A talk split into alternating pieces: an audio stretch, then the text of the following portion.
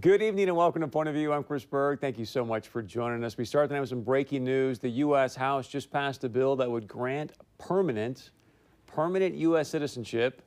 Wait till you hear this number to 2.5 million undocumented immigrants. It's going to be dead on arrival in the Senate, but I just wanted you to have that breaking news because Congressman Kelly Armstrong is going to join us live from Washington, D.C. in just a moment to talk about the invasion at our southern border, uh, tariffs on products from Mexico, and much, much more. I want to start with the fact with this that many, many Republicans now, there was a meeting this afternoon, a luncheon meeting with GOP senators. They are not happy with President Trump wanting to impose these tariffs on Mexican goods coming into our country in order to try to get Mexico to stop this flood of illegal immigrants coming up from that northern triangle. Many of them are concerned about the impact it could have on our economy and possibly end up raising prices on the goods that you buy at home. So earlier today, President Trump had a press conference with the British PM, excuse me, Prime Minister Theresa May. He was asked about the possibility of Republicans coming together to try to stop him from implementing these tariffs that are supposed to start on June 10th. Here's some of that exchange. Do you think of Republicans who say that they may take action to block you imposing those tariffs? No, I don't think they will do that. I think if they do, it's foolish. Uh, there's nothing more important than borders. But I think it's more likely that the tariffs go on and we'll probably be talking during the time that the tariffs are on and they're going to be paid. Mexico shouldn't allow millions of people to try and enter our country, and they could stop it very quickly. And I think they will. And if they won't, we're going to put tariffs on.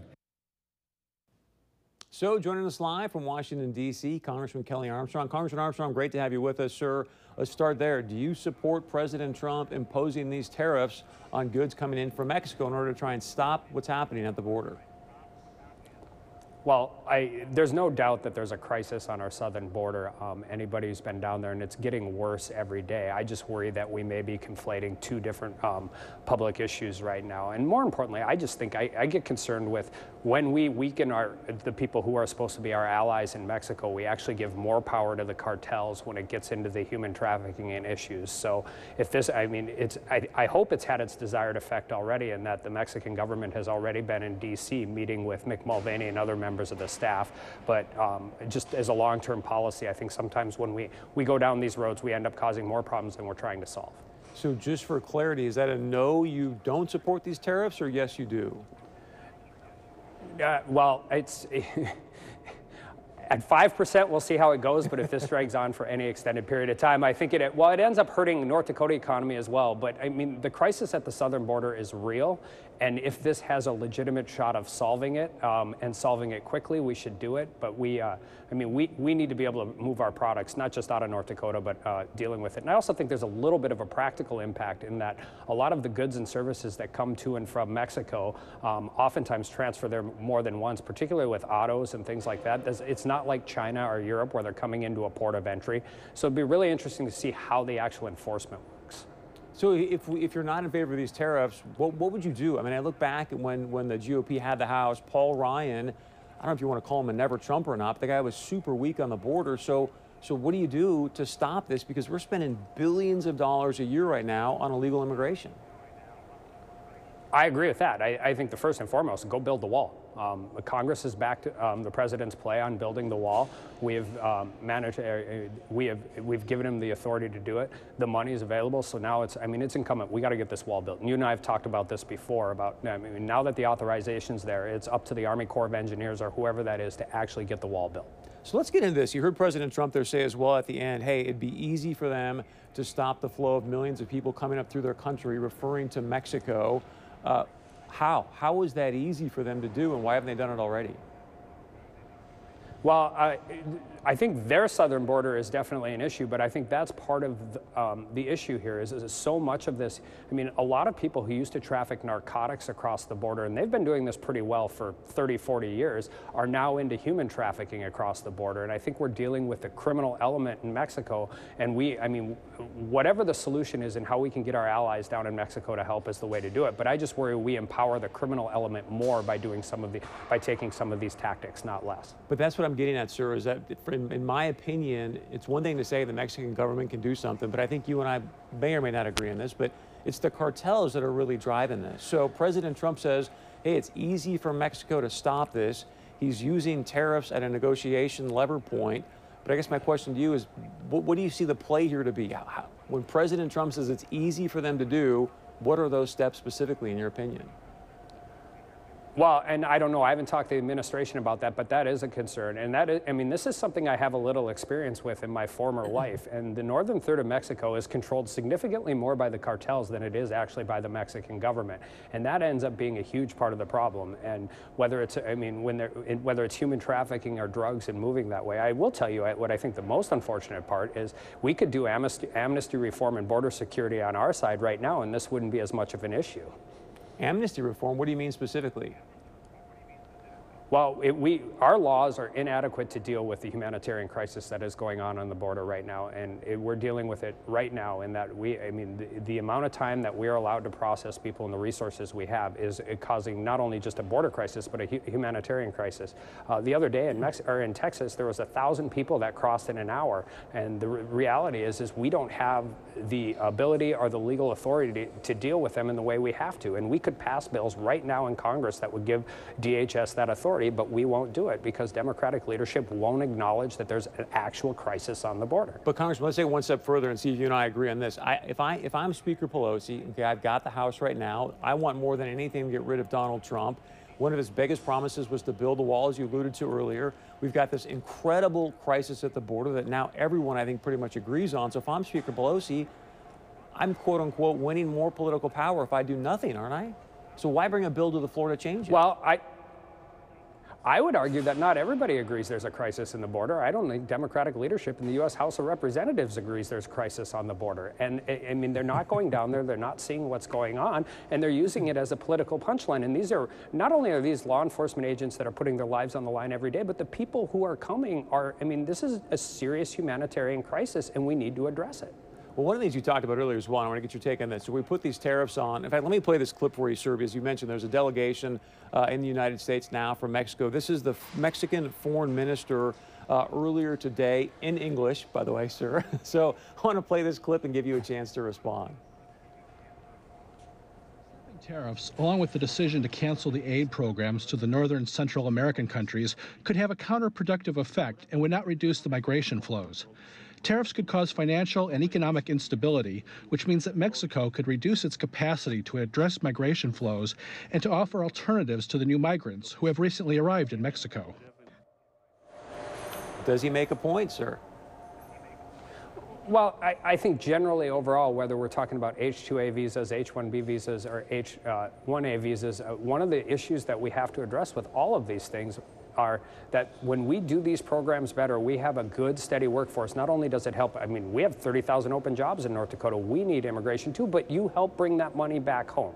And so the, a lot of these people go back, go to their families. They make more money working up here in eight months than they'll make in a year down there. And so that's one of the ways we have to build this. And I think there's two different issues with Mexico. One, there's the migration from Mexico, and then two, there's the migration from the countries south of Mexico. And those are two different issues. Um, and they're significant significantly different, not only because of uh, who's coming, why they're coming, but also how we can deal with them when we get here. You know, most of our problems on the border are dealing with people who are not from Mexico because the rules are different and inadequate to deal with them. Right. So I do think that there is an ability for Mexico to deal with their southern border in, in a more substantial way. Um, but also, I don't. I think it might be a little disingenuous to say they're doing a whole lot with the migrants when they get to Mexico, other than allowing them to keep going well, north. The, the other bad news, sir, I do want to move on here, is the fact that he also said that hey, we are not going to make Mexico a safe country for these asylees. That is off the table, according to him. Quickly on this, uh, Congressman Armstrong, because I want to move on to what's happening near uh, House Judiciary Committee. But how do you think these tariffs and this this um, kerfuffle, if you will, could impact uh, the future of the USMCA trade agreement? Well, I, I think one thing, I think we can pass that in um, on the U.S. House. I think we'd pass it right now if Speaker Pelosi let it put, let it go to the uh, let it go to the floor. And I think once we pass that, then there's a whole different set of conversations that start getting involved. I don't agree. I don't think you can keep these things in a vacuum. When you're working on a multinational or multi-year significant trade ad- agreement that is good for all North Dakota producers, it's also good for Mexico and it's great for Canada as well, which is the way these agreements should work. But I don't think you can. I don't think you can micro. I, I mean, put these into different silos. One will affect the mm-hmm. other. But I think the easiest way to determine how that happens is we should have Speaker Pelosi put USMCA on the floor.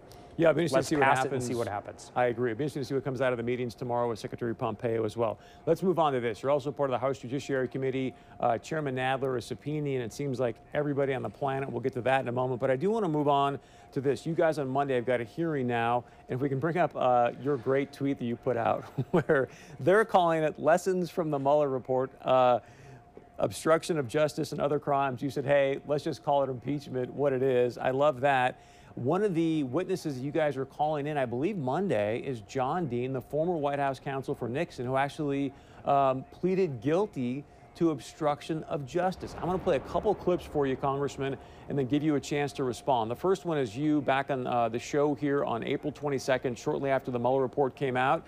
We were talking about obstruction of justice. Here's what you had to say. Uh, You need to understand that there is an obstruction of justice. You can obstruct justice even if there's no underlying charge.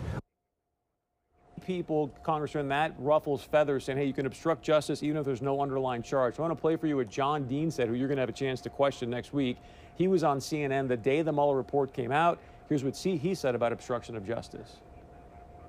As far as the obstruction goes, this is clear obstruction, Jake. It, it, it- the obstruction statute is an endeavor statute as well as an actual overt action. But just the, the, if you endeavor to obstruct, and there is much evidence here of endeavor, you violated the, the uh, obstruction statute.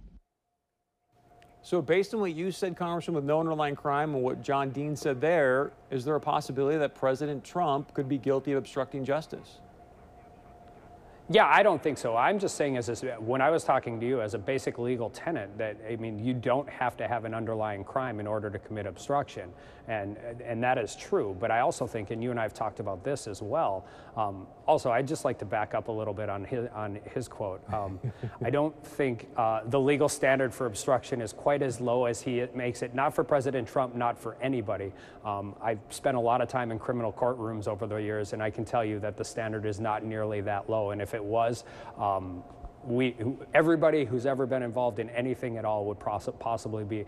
Um, con- this should concern everybody. The standard is pretty clear, and I think it's a little different with the president in that they make a huge deal about him attempting to fire Mueller, and I find that really interesting. Now, attempt can also be a crime.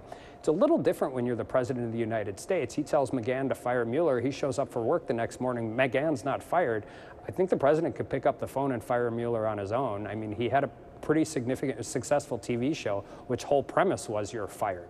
So um, attempts a little different when you're the president of the United States. I mean, anything he truly wanted to do with that investigation, as far as far as ceasing the employment of anybody in the special investigator's office, all he had to do is pick up the phone Yeah. and do it, and that never happened. Congressman, you had an incredible job where they had some uh, Democrat people in uh, talking about obstruction of justice. I'm going to get to that in a moment because I think you've really done a nice job of, of uh, poking holes in this dog and pony show, in my opinion, the Democrats are putting on. So, two things there quickly. One, would you like to see Bob Mueller testify in front of your committee? And if so, what would be the first question you would ask him? Um, the first question I would ask him would be, when were you done with the uh, collusion investigation? And, that would be the basis of the rest of my con- um, questioning because while you can have an, an obstruction charge without an underlying crime, I'd like to know how long the obstruction investigation was going on after they knew there was no underlying crime. Because quite frankly, that's improper, and more importantly, I don't think the American people would accept that for going on for very much period, a very long period of time. And so, again, to show some more of this circus, this dog and pony show, the fact that they're now subpoenaing like Hope Hicks and things like that, why are they not subpoenaing Bob Mueller? I think one of your questions is exactly why. They don't want to have him answer that question. With that also being said, um, you talked about last week, hey, we can't have Barr break the law and hold him in contempt. Why hasn't Nadler asked a judge to compel Barr to release this information, do you think? Because they're not interested in the truth. They're interested in the fight. And I also think they're trying to discredit um, Bill Barr as much as humanly possible because they, he, I mean, re, there are some serious questions about the genesis of this investigation and who was involved and why the, and why some of these things were done. And I think Bill Barr is very clear that he is going to find out going to find out how that started. And I think that scares some people over here, and it should. I mean, there there there's some really concerning things about how this investigation started. So let me ask you this: Do you see indictments coming, and if so, for who? Oh, eh, Chris, you, this is where I'm bad TV for you because I've told you this a thousand times. I'm not going to do what the Democrats do. I'm going to wait and see what the evidence is before I speculate. And I think we all can respect that, sir. Congressman Kelly Armstrong, great stuff. Thank you for the time. Thanks, Chris. Keep up the great work too. My, I mean, your testimony when you're asking those questions. Again, I say, hey, if I ever need to hire a defense attorney, it's, it's Kelly Armstrong because his stuff is going major viral. Check out his stuff on Twitter. He's doing an outstanding job in these committee hearings.